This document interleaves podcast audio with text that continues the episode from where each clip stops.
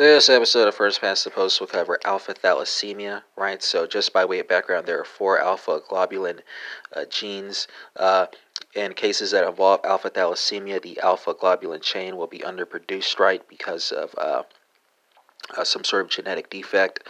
Uh, there'll be uh, no compensatory increase in any of the other chains, moreover.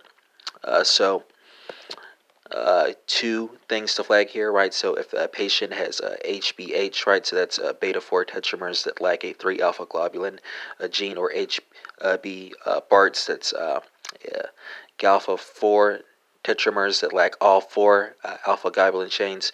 Uh, the result uh, can be uh, hydrops fetalis uh, and intrauterine fetal death. And that concludes this episode on alpha thalassemia.